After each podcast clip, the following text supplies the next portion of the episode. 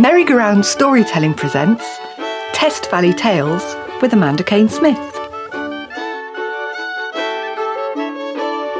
Hello, I'm Amanda. Welcome to the Test Valley Tales podcast. This podcast features the stories from my illustrated book called Test Valley Tales. Each week, I'll be telling a traditional story based in a real location in the beautiful borough of Test Valley, which, if you're not from round here, is in Hampshire, in England, in the UK. All the stories are different, but they are all magical in one way or another. So, whether you're curious about strange looking dragons or magical wish giving fish, enchanted trees, or even spooky ghost legends, I'm sure there'll be a tale here for everyone. And if you're listening locally, I hope you may want to go out and explore the place the story is set, and maybe see if you can find some of the things I refer to there.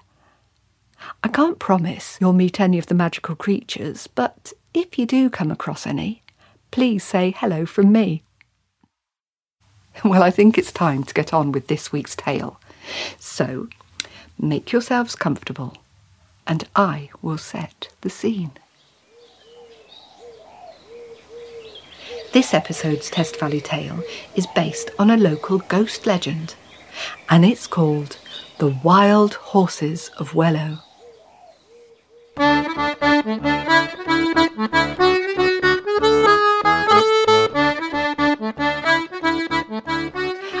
Bottom of Test Valley, there is a slither of the New Forest, which sneaks across the boundary bordering the common land of Canada Common, West Wellow, and Plaitford. The landscape feels different here. Gone are the hills and streams. There is wetland and heathland, and a forest which brings with it new kinds of adventures to discover.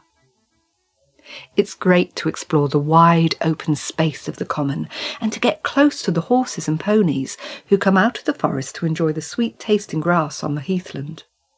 And if you're lucky, you may even see a red deer at dusk or dawn, venturing out when all is quiet. As long as I can remember, there have always been horses and deer in the New Forest, sharing the place happily. But that was not always the case. In fact, there was a time when two horses threatened to disturb the peace of the common forever, and their names were Sundew and Bracken.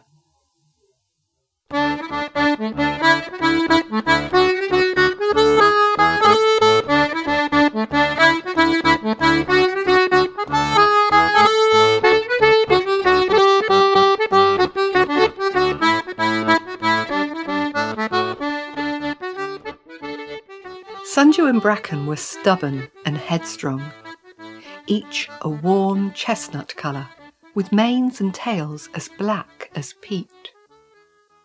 They both liked to eat the grass and nibble at the yellow gorse flowers on the heathland that lay on the edge of the forest. They were proud to be wild horses and were not afraid of the hunters that lived thereabouts. They knew no humans could catch them. They shared their forest with many creatures, including the red deer. The deer were afraid of the humans because they would hunt them with bows and arrows for their meat and fur, and so they knew to stay hidden in the trees. One cold winter, however, the grass was so sparse in the forest that the deer were forced to venture further and further onto the heathland at dusk to eat the long grasses and shrubs. Sundew and Bracken resented how much grass the deer were eating. Spring was still a long way away, and with the rain turning so much of the heathland into bog, they feared they would run out of food. One day they galloped up to the mighty red stag. Stay away from our heathland, Sundew commanded, or we will tell the hunters where to find you in the forest. The red stag looked at the horses. He knew the deer would need to share the heathland if they were all to survive the winter. He also knew that Sundew and Bracken could be impulsive and wondered on what authority they were speaking to him. Choosing to say nothing, he lowered his head and began to eat the grass, his huge antlers creating a barrier like a twisted thorn bush between himself and the horses. Sundew and Bracken's ears lay flat in anger, and their nostrils flared, and with a swish of their tails they turned and galloped off into the forest. Days went by, and the two horses could be heard whinnying and whickering about the deer in the forest. Leave them be, the other horses said, unimpressed. There is enough food for all if we learn to share. But Sundew and Bracken would not be told. They had made up their minds and were not going to back down. Then one evening, as they watched the deer silently making their way out of the forest, expertly treading around the bogs and mires to find the best places to graze, Bracken decided enough was enough. He squealed loudly, showing his fury, then announced to Sundew, we need to get the hunter to kill the stag. That will stop the deer from coming out. Sundew stamped his front hoof and snorted in agreement. Kill the stag, he thought. That is the only way. And he was about to say this when a man wearing a brown leather tunic and hunter's hat appeared out of nowhere. Both horses were startled. Their hooves danced restlessly on the spot. The man bowed to show he did not mean any harm. Then he said, I couldn't help overhearing your dilemma. I would like to help if you would allow me to. Sundew and Bracken were intrigued by the man's offer, so they slowly and steadily walked towards him. Everything about him was long and thin, apart from his wide shoulders, which were hunched over like they'd been bent by the wind. His face was all gnarled, and he had a long pointy nose that hung down the middle like an old dry root. He held his hands behind his back and his knees were bent. But even though his appearance was strange, the horses thought little of that. All men looked strange to them, walking around as they did on two legs. You see, I hope you may be able to help me in return, he continued. Unfortunately, both my horses have gone lame, so I've had to let them go, and now my carriage is stuck here in the forest. If you agree to be harnessed to my carriage and take me home, I can fetch my bow and arrow. But we are wild horses, said Bracken. We do not wear the bridles and harnesses of men, and never will. I only ask that you take me home. The carriage is too heavy for me. Help me out, and I will help you in return. When the other horses heard the man's request, they all cried, Don't do it! We are wild horses. We do not wear the iron bit between our teeth but headstrong as they were, Sundew and Bracken didn't listen. They thought they knew best, and they needed the man to fetch his bow and arrow so the stag could be killed, and soon their anger outweighed their pride. We agree to wear the bit. The stag must die, they declared, and let the man lead them to his carriage to be harnessed. It was strange to see the carriage in the forest. They hadn't noticed it before, or the horses that the man said had gone lame. But Sundew and Bracken were so intent on their argument with the deer they gave it no thought at all. First the man put the collar over their heads. The weight of the leather sat uncomfortably on their necks, making them throw their heads in the air. The harness came next. Its straps stretched over their bodies, buckled around their bellies, and fixed under their tails. It was unpleasant and felt restrictive, but that was nothing compared to the metal bit that was being lowered towards their mouths. This would be used to control them. As the man put the bridle over their heads, the metal bit slipped between their teeth. It was cold, like the ice in the puddles they drank from in the winter, and it tasted metallic, like blood.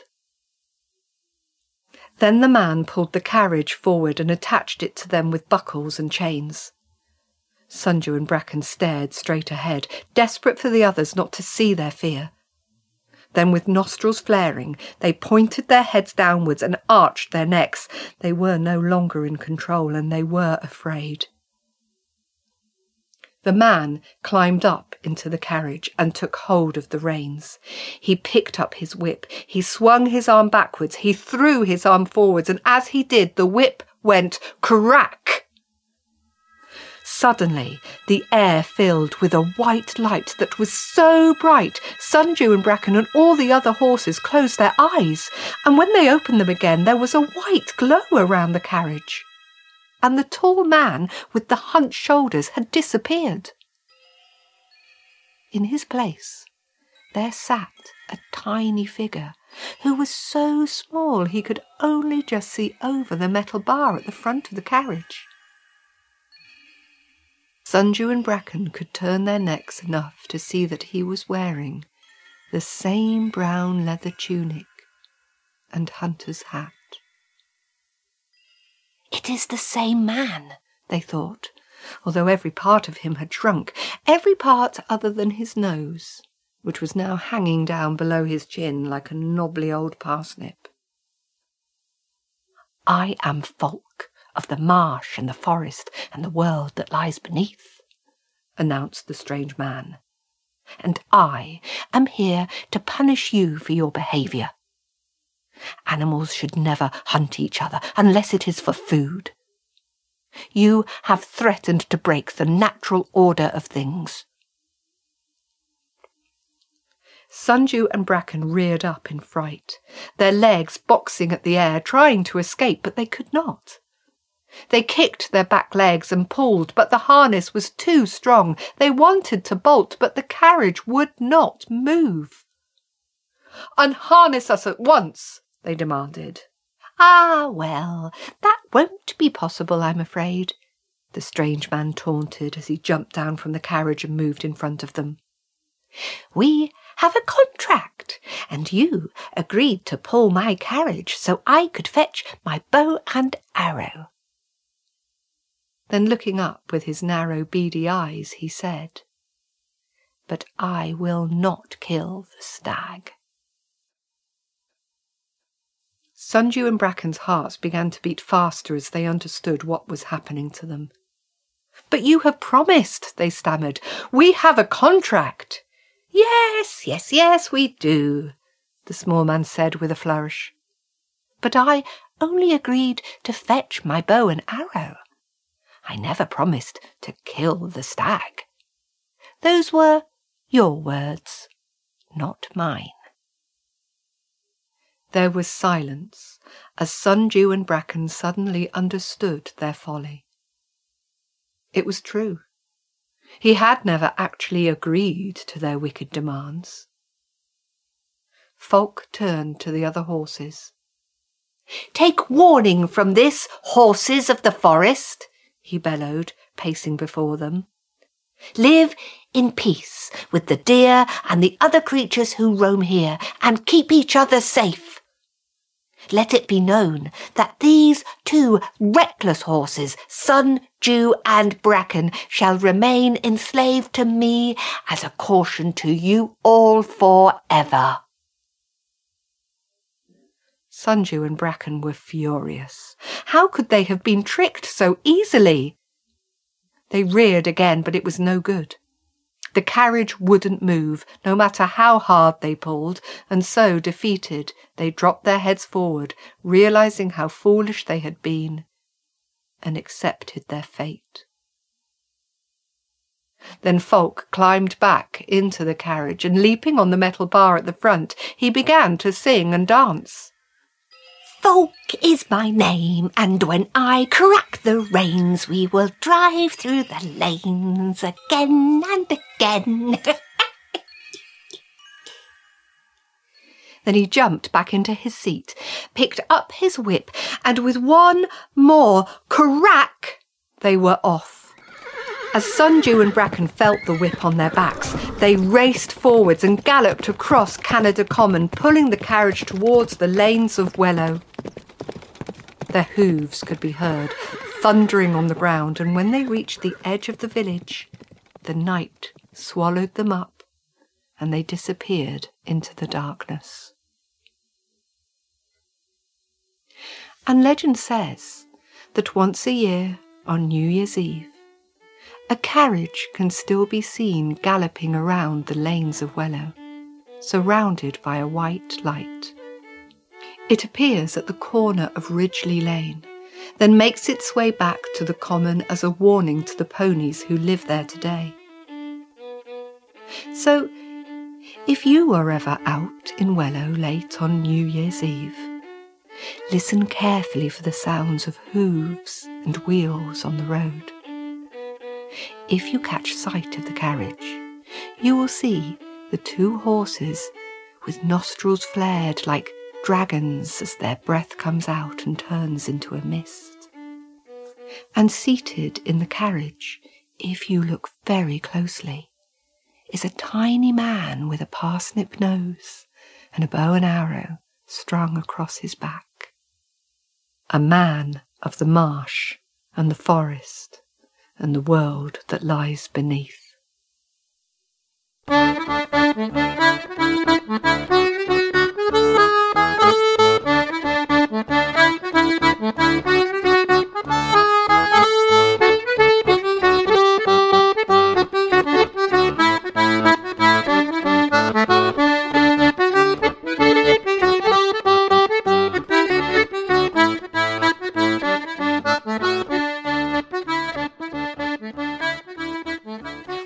You enjoyed that story.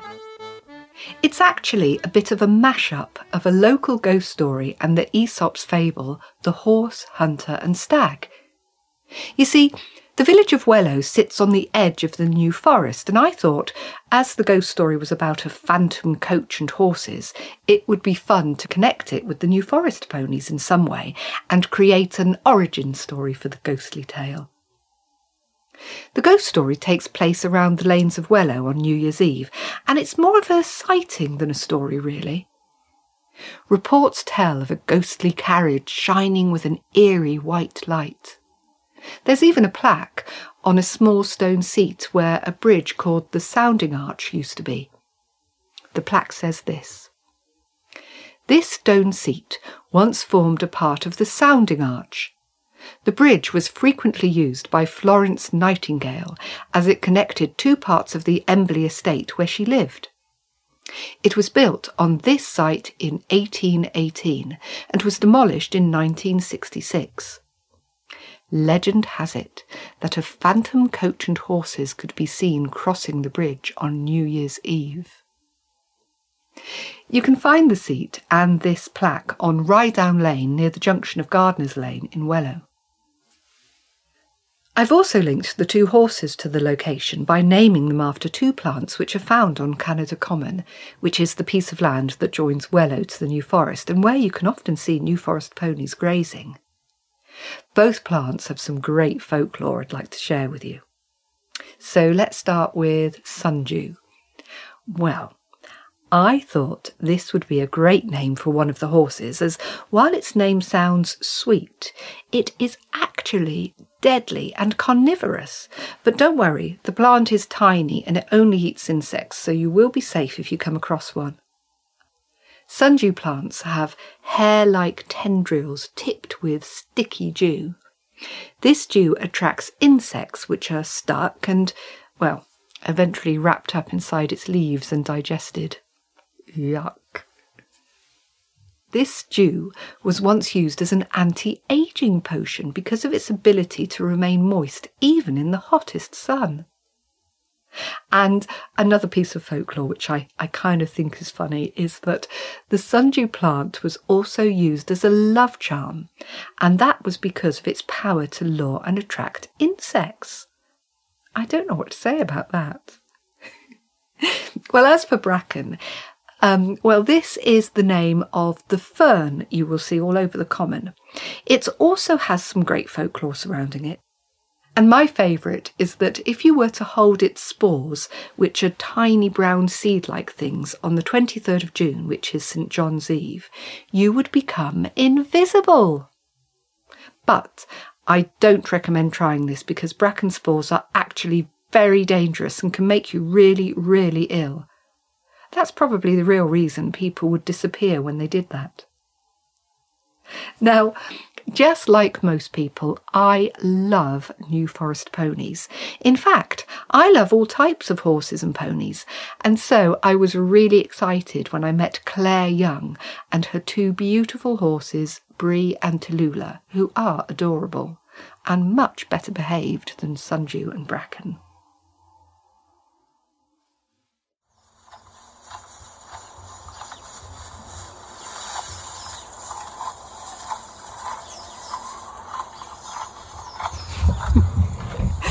I love horses. And so I'm very excited to be here today with Claire Young and her two beautiful horses, Tallulah and Brie. And um, well, I don't know whether you can hear this, but um, that's Tallulah having a, a, good old munch on some hay. And um, wait. she's, she's lovely. Um, well, Tallulah, I think I'm going to leave you to your hay. And um, I'm just going to go over here and have uh, a little chat with with Claire. So, Claire. Hello. Hello. Thank you for meeting me today. Thank you for asking me to. It's so exciting. well, Claire, um, well, apart from having horses, you also study animal behaviour and um, particularly to do with horses. Yes. And I, well, I know you've been reading the stories as well, so um, I just thought, well, you'd be a perfect person to interview and see if you can tell us a little bit more about animal behaviour and a little bit more about horses and, mm. well, just general kind of horsey things. yeah. things. So, yeah, so now, well, when I researched for the stories, um, for this story particularly, I um, I did look quite heavily. Oh, hello. I did look quite heavily into um, animal behaviour. I wanted to make it quite real, but um, as somebody who has a little bit more knowledge about that than me, I just wondering. Did I pull it off? Was it? Yes, you did. Yeah, no, it was fantastic. The descriptions in the Wild Horses of Hello, Tallulah. The Wild Horses of Wellow um, descriptions of horse behaviour are really, really accurate. So the the pinning of the ears and the swishing of the tail from Bracken and Sundew. Hello, oh, Tallulah's come, come to have Hello, a, a bit of a of investigate. She's got to We're in her notes. field shelter. Yeah. She's thinking, Hello. what are you doing here? So if I can describe Tallulah, um, she well, she's is it skewbald when they're brown she and white? She is, yes. She's a skewbald. Oh, she's. so one of Tallulah's, um, Tallulah's very, um, she's quite an outgoing little pony, aren't you? But she is also, um, you do get easily frustrated, don't you? Yes. Yeah. And one of her, um, talking about animal behaviour, one of her sort of go-to frustration behaviours is that she will paw at the ground, and she's probably thinking you're here in my field shelter. Yeah. Um, so I know that often humans will give me scratches and attention. scratches. And I quite like scratches. Oh, hang on, Tallulah, don't tread on my phone. hang on, I'm just picking my bag up off the floor. I think we're about to get trodden yes.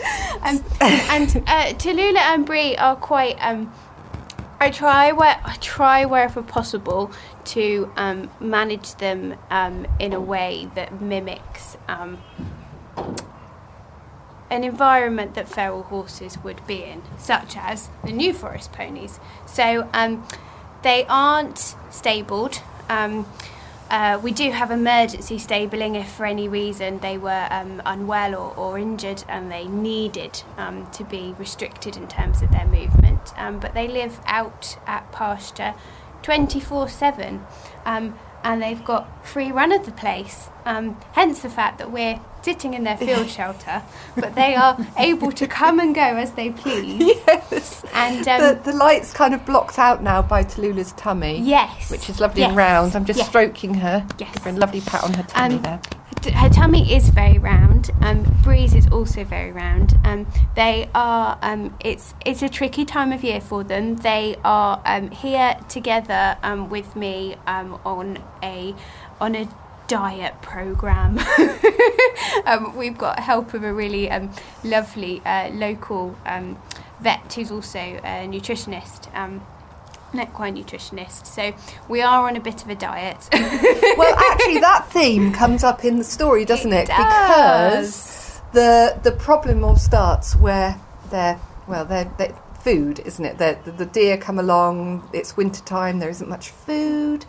So, is that something which happens in the real world, um, where animals can become quite protective Yes. about their? Yes, yes, Um, very much so. So, um, uh, behaviours um, that are that have a um, aggressive element to them um, that we would see um, in animals um, that are motivated by um, a lack of uh, key resources such as food. Um, we would call those behaviours resource guarding behaviours. So. Um, what we would sort, what we're sort of seeing in in the story um, is these um, uh, aggressive type resource guarding behaviours between, um, in this case, two of the horses, um, and then um, the stag and the deer. Um, now, I'm not, I'm not a New Forest expert, and I'm not an expert on deer, but both uh, animals are herd animals. Um, and their diets do cross over in the sense that deer will graze grasses in the same way horses will. Um, but um, deer are more likely to spend more time browsing um, in the woodlands as well. Um, but in the in the story, um, the deer are starting to um, need to come and gra- uh, graze some of the grasses because they're running out of food in the forest. So that is a time where we may well then see groups of feral horses such as the New Forest ponies and then groups of wild animals such as the deer need to be in closer proximity to each other than they may be most comfortable with in order to access um, food, which is obviously one of the top priorities in terms of survival. Yeah. Um, we need to have enough food, we need to have somewhere to rest, um, and we need to be able to procreate. That's what evolution is driving us to do. So, um, wild animals, if they are going to have any aggressive encounter with one another in order to compete for something, it comes with a risk, the risk being physical injury or illness. Um, so, animals um, are. Hello, Bree! oh no! Hello, Bree. Bree's now moved onto this hay net. um, so um, they are constantly weighing up um, and making behavioural decisions um, around accessing resources to give them the best chance of survival. Yeah. Um, so the story is very accurate in the sense that um, the competition is around food, and there are elements of the diet that cross over between deer and feral horses and our domestic horses. So the, the both of them, they're quite um, in the story. They're, they're they're the more aggressive of the horses. So do you get that within um, horse groups that you get horses which are more aggressive than others, or they take the leading role? Yes, yes, you do. So you get uh, across all animals really, um, much the same as us. You get different behavioural styles. So you will get some animals that will be bolder, and you'll get other animals that are more shy. Um, equines are herd animals. They would live in um, small groups um, that form part of a larger um, herd of horses that would share what we call the same home range. So that's where they would be um, spending most of their time um, to access their key resources. Um, and then also somewhere where they can have some shelter from the elements and feel that they can rest together. Um, and then also somewhere which is in close enough proximity to um, a stallion so that they can reproduce. Mares will tend to live together. They will have um, their uh, foals, their babies, at a similar time of year. Once they've then got foals at foot, it's called a nursery group. So the stallion will still be um, uh, sort of in, in, relatively close proximity to these grazing mares, and he would be ready to um, protect um, the mares and his foals if he needed to. And then as the foals grow up, um, they become what we call from the age of sort of like once they're about kind of two, three years old, we call the female foals would then be called fillies, and then um, the, um, uh, the the boys, um, the colts, they would start to then leave the group a little bit because okay. obviously they then want to be able to find um, their own group of mares that they can then become the stallion leader of mm. um, to procreate. Um, so they tend to branch off into um, sometimes bachelor groups. So that's when they're still waiting to find their group of mares. So the young lads hang out together. Yeah. The young colts, um, as they then become older, they're stallions and they are driven to um, procreate um, because that's how evolution works. So a bit of sort of male adolescent behaviour yes. going on, and, and I suppose Sundew and Bracken are quite, you know, fall into that category. Yes, maybe. yes, yes. I think they would, and um, uh, they're definitely, um, to me, they're sort of described in the story as as horses that are of that more kind of bold behavioural style. Um, and then they may well be at a time in their life where they are um, looking to perhaps move away from their group. Mm. Um, so they would be um, they would be quite bold and not um, listening to their more elders.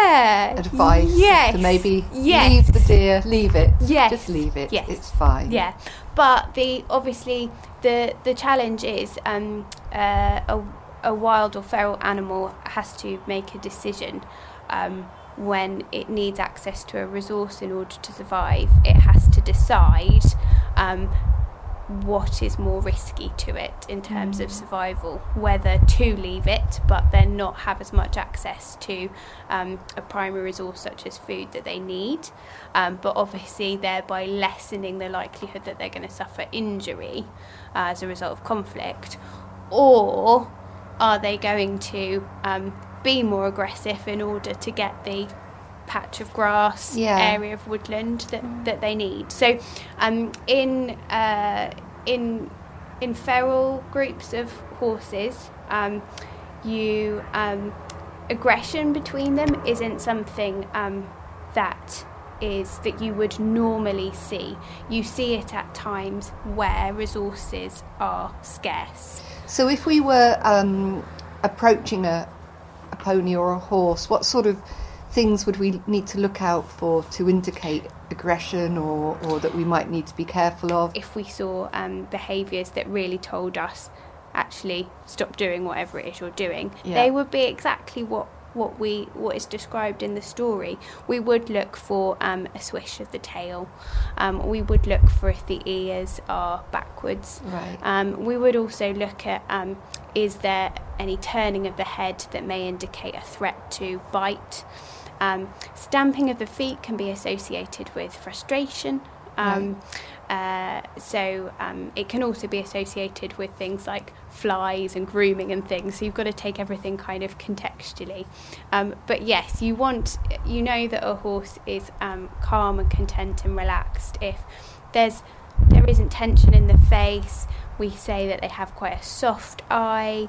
Um, the ears aren't uh, paying close attention to any one particular mm. thing around them, and they may rest uh, a back leg, um, and their head's going to be quite low. Um, whereas if we see um, the ears sort of focusing all around, attending to their environment. If we see the ears going back and pinning, if we see the tension that forms in their eyes, so you can get like a kind of, um, the eye can sort of form almost like a kind of triangle, as there's like tension that forms in the eyelid, and that's a sign of, of stress. So, are horses a bit like us that some horses can be more afraid of things than others? So, as a human, if we were to approach a feral horse or out in the New Forest, if if a horse looks quite relaxed, I suppose that's okay to approach, but we have to then be mindful that that horse might not want our company. Yes. So I think really the best thing um, is um, if you're seeing um, uh, a group of horses relax, I would say observe that and be in wonder of that. I think that is is absolutely fantastic, and um, we can be very um, keen to. Um, uh, I suppose I suppose pet animals and engage with them. Um, and I think it's really important that we um, remember that perhaps just because we can doesn't mean that we should. I think that's I- really good advice. I think actually, so. I think it's very tempting when you go there. It And to is. see them, you think, oh, I know. so lovely. Let's go, let's go and try and stroke one. I think if you if you want to have the joy of, of interacting um, with a horse, I think my sort of experience of it um, and sort of uh, the the work that I do with my horses um, is very much about um, they are in they have the say on when they come and interact with me. Um, so um, you know sometimes we can sort of force ourselves upon animals a little bit, um, and that's when actually we can miss the the body language signs um, and also um, the behavioural signs in terms of what they're actually choosing to do, whether they're eating something or whether they're stomping a leg or whether their ears are moving, those sorts of things.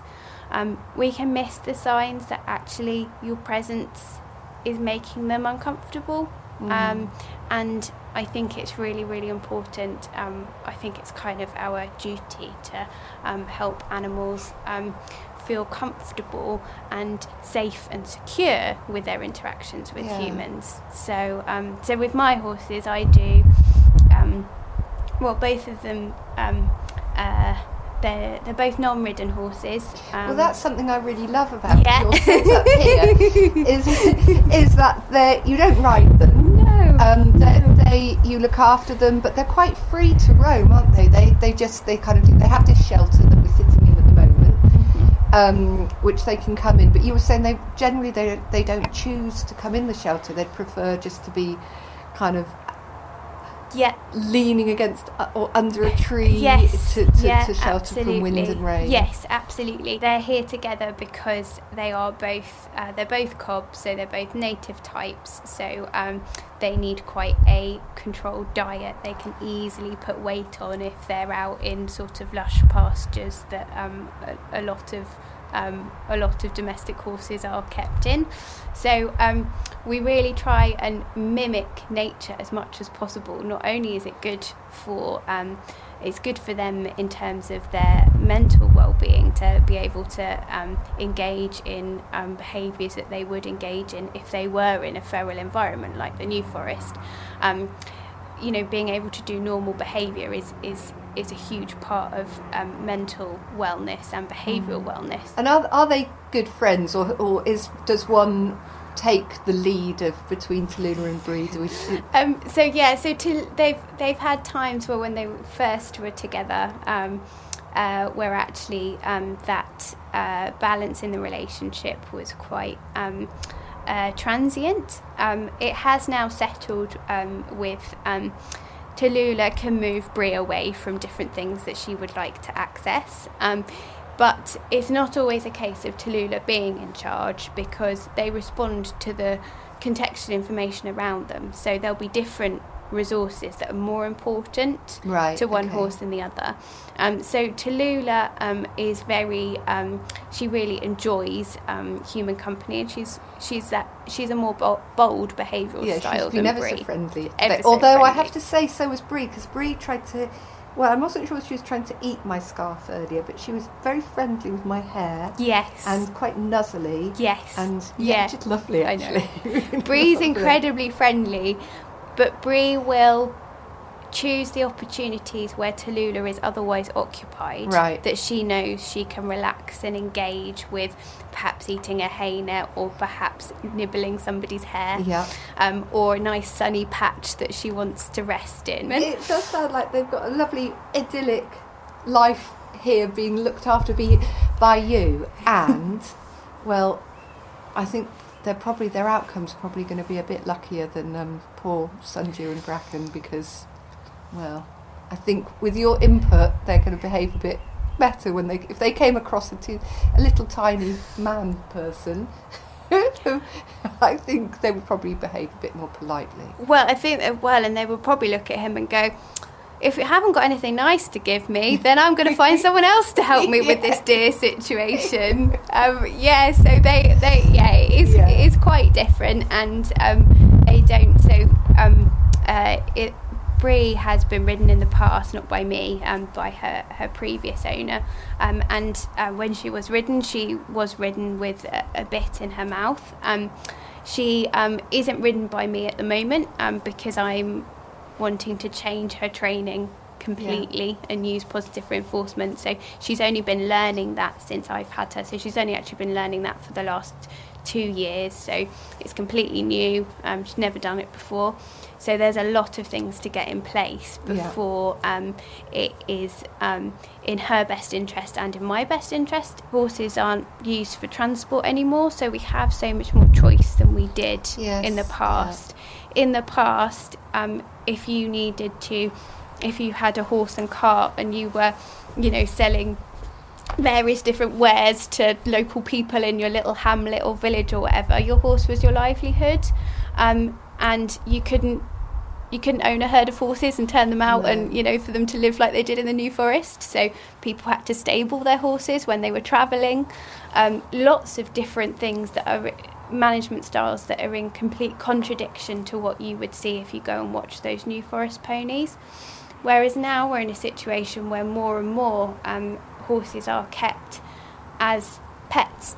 Um, they're sort of stuck somewhere between kind of animals that have been used in the past for a very important purpose, which was transportation yeah. and farming. You know, we wouldn't have you know, agriculture happened because horses could have those um, bits placed in their mouths, the harnesses put around their shoulders so that they could mm. pull carts, just like in the story. Well, at one point they were pulling carts in order to help people have food to eat. That's amazing. We don't have to do that now because no. we have tractors. Um, and we can still do that with them. Um, but we can choose how we train them, and that's where there's more kind of awareness about how our influence on them, whether it's whether we're making our animals feel good or whether we're perhaps making them stressed. I want to provide them with um, as an enriched and natural environment as possible, full of interest. Yes. And then also hopefully um, we can engage with animals in a way where they're motivated to and really want to um, because we can make um, learning and training with animals really quite fun for them. Um, I think so you're right. I think our engagement with them's come on a long way. Engaging with them a little bit more positively than um, just wanting them to as a resource for us. Yes, exactly, yeah. exactly. Yeah. Yes, I think um, with um, uh, ask yourself what can you do for an animal rather than what can it do for you? Yeah. Um, I think that's a very and these girls do a lot for me just by being, you know, they're just they in themselves are magical in a sense because it's just a feeling that's priceless when yeah. you get to, you know, be with and observe in the presence of something that you really en- enjoy, and that's different for everyone. But for me, it's definitely horses. I just find them utterly fascinating. Well, I have to say, I've I've just this morning being able to come close to them this morning and stroking them, is, you know, from a, a mental health perspective, mm-hmm. has just been wonderful. They're just calming they and they're are. just lovely. So, Absolutely. well, on that note, shall we go out go for another stroke and another cuddle? Go and see if they want to say hello. Yeah, that would be lovely. Well, Claire, thank you. it's been absolutely fascinating. Um, you're a wealth of knowledge, and um, I just love the way that you live with these these horses. I think it's a really really positive, and it's been well, it's just been brilliant to meet you this morning. Oh, thank, thank you. you. so much. Let's go thank and um, let's go and have a little cuddle with the horses. All right. Okay, there they are. Okay. Well, that's it for this episode. I hope you enjoyed the tale and the facts behind it as much as I enjoyed discovering them and writing the story. Thank you for listening. Test Valley Tales is an Arts Council funded project and part of Test Valley Arts Foundation Borough of Culture legacy projects. You can find all sorts of project resources on my website at www.merry-go-round-storytelling.co.uk forward slash Test Valley Tales. There is a downloadable map with postcodes to find all the story locations, links to walks, and craft activities. You can also buy the Test Valley Tales illustrated book of short stories there. Test Valley Tales is on Instagram, Facebook, and Twitter as at Test Valley Tales, and this podcast can be found on Podbean at podbean.com forward slash Test Valley Tales. If you are interested in finding out about other types of storytelling I get up to, or you would like to book me for an event, you can email me at mgrstorytelling at gmail.com. I am on Facebook, Instagram, and Twitter as at MGR Storytelling and Merry-Go-Round Storytelling on YouTube. I also have another storytelling podcast which can be found at podbean.com forward slash funny tales and fairy tales. And all this information can be found on my website, which is www.merry-go-round-storytelling.co.uk. Happy storytelling, and I look forward to telling you another tale soon.